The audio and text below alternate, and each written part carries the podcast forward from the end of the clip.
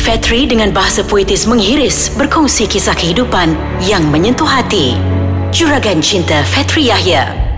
Assalamualaikum dan salam suara di segmen Juragan Cinta Podcast Ais Kacang menemani anda hari ini Dan mungkin anda sedang berbahagia dengan orang yang anda cintai Anda memegang tangannya, merinduinya Dan juga dapat bersama, makan bersama Ada juga yang dah berkahwin dapat tidur bersama Kerana ada pujangga mengungkapkan Cinta itu tak dapat dirasa namun ia bergetar dalam jiwa Teringat saya tentang puisi karya seorang pujangga yang amat kita kenali Dato' A. Samad Said ada menulis bahawa Perkahwinan itu tersangat indah.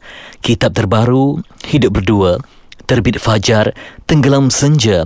Siang tersenyum, malam ketawa. Tumit pengantin, lembut ditilam, bantal terguling dengan debaran. Dendam si bujang berapi disekam, gundah si dara tidak terselam. Mereka menikmati cinta yang begitu membahagiakan. Mereka melukis segenap potret cinta, bertemankan cahaya, bertemankan rembulan, bertemankan apa saja yang menjadi nota cinta mereka. Namun, itu untuk orang yang berbahagia, yang merasai getar cinta. Namun buat orang yang sedang menderita kerana cinta amat menyiksakan. Dan saya merenung tulisan Ustaz Paharul Joy yang mengajak cinta kepada ilahi sebagai cinta yang sebenar. Sesungguhnya orang yang berkali-kali gagal bercinta pada suatu saat akan bertemu jua cinta sejati yang ditunggunya. Dan siapa yang pernah merasakan tahulah betapa peritnya. Benarlah kata pujangga, sakit yang paling dahsyat ialah mencintai seseorang tetapi tidak berbalas. Bayangkan anda bertepuk sebelah tangan Tak dapat merasai cinta Anda memujanya siang malam Tetapi akhirnya apa yang dapat ialah Dendam, kecewa, hampa dan kesedihan Aneh sekali Derita sakit putus cinta ini benci tapi rindu. Dendam tapi sayang. Dunia terasa sempit. Dada terasa mencengkam. Orang yang paling boleh menyakitkan hati kita ialah dia yang pernah hadir dalam hidup kita yang paling kita cintai dan rindu. Ramai orang yang hancur hidupnya kerana putus cinta. Terlupa pesan Rasulullah sallallahu alaihi wasallam cintailah sesuatu itu sekadar saja berkemungkinan ia akan menjadi kebencianmu pada suatu ketika. Bencilah yang engkau benci itu sekadar saja. Berkemungkinan ia menjadi kecintaanmu pada suatu ketika. Setengahnya hilang kewarasan berfikir, hilang semangat juang, hilang semangat untuk hidup. Malah ada yang sanggup bunuh diri.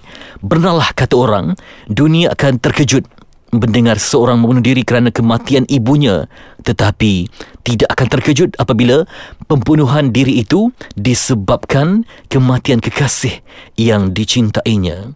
Justru yang minta mati akibat fras cinta begitu ramai sekali. Ingat seni kata lagu oh tuhanku kau cabutlah nyawaku. Buruk sekali keadaan orang yang fras dalam bercinta. Inilah saat suatu akibat yang paling kejam berlaku. Dan ketahuilah bahawa seseorang pernah gagal dalam percintaan kemungkinan dia akan terus melihat kebahagiaan itu laksana pelangi. Tidak pernah di kepalanya sendiri selamanya di atas kepala orang lain. Pesimis prejudis bagaimana hendak hadapi segalanya. Putus cinta adalah bukti bahawa tidak ada cinta sejati kecuali cinta kepada Allah yang Maha Kuasa. Cubalah anda fikirkan apakah punca pihak sana ataupun pihak sini memutuskan cinta. Mungkin kerana hadirnya orang ketiga, mungkin dihalang oleh orang tua, mungkin kerana dah jemu, hari-hari bertemu dekat akhirnya rasa meluat. Macam-macam alasan diberikan. Ketika itu lupa segala sumpah setia Aku janji lafaz cinta semuanya hancur berkecai Bila kita menjumpai orang yang putus cinta ini. Dan dia yang pernah anda cinta itu mungkin benar-benar berbeza. Yang kecewakan hidup anda seolah-olah tidak pernah kenal pun. Putus cinta bukanlah pangkiran segalanya.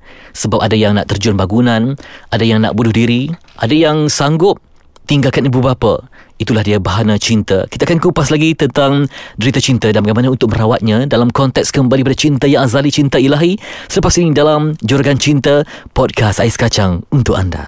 Kembali dalam podcast Ais Kacang Juragan Cinta Fetri Yahya Dan saya ini saya mengupas tentang Akibat putus cinta Ramai yang nak bunuh diri Ada pelajar yang cemerlang Yang menjadi harapan keluarga Akibat terjerat cinta ini Ramai yang tewas Temui gagal dalam SPM Ada yang kecundang tengah jalanan pengajian di universiti Kerana cinta. Hari-hari teringatkan dia yang amat dicintai. Berjanji sumpah setia akhirnya Terpisah oleh takdir. Jadi ramai yang tidak bersedia Untuk move on. Kerana move on ini perkara yang paling sukar sekali. Memerlukan kekuatan, kesabaran Dan saya sambung lagi Untuk membayangkan mereka yang cinta Kita cintai mereka Tetapi mereka tinggalkan tanpa sebarang pesan. Dan kita adalah Rasakan dirilah yang terbaik Dia perfect, dia sempurna Caring, romantis Tapi dia hilang tiba-tiba menyebab kita rasa macam tak keruan. Tak kira lah sama ada anda lelaki ataupun perempuan. Kalau anda ditinggalkan, anda mungkin akan kecewa. Dan saya pernah berjebur dengan seorang lelaki yang nampak macho, hebat, berkepimpinan. Tapi kerana seorang wanita, dia jadi lemah gemalai kerana jadi jatuh dalam kehidupan akibat panahan cinta seorang wanita. Pernah juga saya temui seorang lelaki yang menjaga pelajar first year sampailah ke master dijaga dengan wang pemberian wang saku dia hantar ke kuliah dijaga kerana itulah bakal isterinya tapi bila tahun akhir pengajian di master si wanita itu temui cinta yang lain. Maka lelaki itu gila selama satu tahun. Di hari-hari mandi pasir, kemudian jalan seorang diri, muncullah ada penawarnya. Itulah bahana cinta yang mungkin kita rasa kita tak alami. Kita rasa macam tak ada logik langsung orang yang putus cinta ni. Kenapa dia begitu sebedemikian? Ada yang dah panjat pun tingkat 18. Ada yang dah pun terhumban. Yang ditemui hanyalah sisa darah di atas jalan tar yang begitu menduka citakan. Dan harga diri orang yang putus cinta ini selalunya macam mana? Pastinya rendah. Ada yang tak keluar rumah, yang tak makan berminggu, yang dah kurus, yang kusut masai, yang nampak macam hantu minta maaf ya. Uh, disebabkan mereka ni tak ada kehidupan hilang segala nur pada wajah akibat terlalu meratap nasib mereka mengalahkan orang yang kematian suami isteri. Itulah dia akibat cinta. Dan penilaian diri terhadap dirinya sendiri menjunam ke paras yang terendah. Rasa hina seperti gagak dirimba berbanding kekasihnya yang pergi bak merak kayangan yang terbang bebas di awangan. Sedangkan jika masih ada insan bersemi di dada, kita masih boleh berfikir dan berhenti seketika lalu berkata, Tuhan ada, pujuklah hati dengan apa yang telah pun Allah tegaskan bahawa yang baik pada pandangan kita belum tentu baik dalam realitinya. Katakan, dia yang pergi itu bukan yang terbaik. Mungkin dia terbaik tapi untuk orang lain saya ulangi dia memang hebat dia terbaik dia lah romantis dia lah caring segalanya. Tapi dia untuk orang lain. Dia tercipta bukan untuk anda. Dia nampak sempurna tapi bukan untuk kita miliki. Mungkin hanya untuk kita pinjamkan untuk bercinta dalam sebulan dua saja. Walaupun kita dah bercinta 8 tahun sekalipun, 10 tahun sekalipun tapi dia itu milik orang lain. Kita hanya ditugaskan untuk menjaga jodoh orang lain sebelum temui cinta yang sebenar. Dan yang terbaik itu kita pasti doakan datang pada kita juga. Pernah juga saya berjumpa dengan seorang lelaki yang menderita selama bertahun lamanya. Tak mahu jumpa langsung dengan perempuan, sakit hati dengan perempuan. Tapi hanya dengan satu peristiwa di kota suci, maka cintanya terbuka. Dia memegang pasport. Ketika itu, pasport jatuh. Dan akhirnya diambil oleh seorang perempuan yang juga ahli jemaah umrah ketika itu. Mereka bertentang mata Akhirnya hanya dengan sekali pandangan saja mereka kini bergelar suami isteri dan memiliki enam cahaya mata. Hebatnya kalau kita berubah tinggalkan segala duka lara untuk mengubah nasib.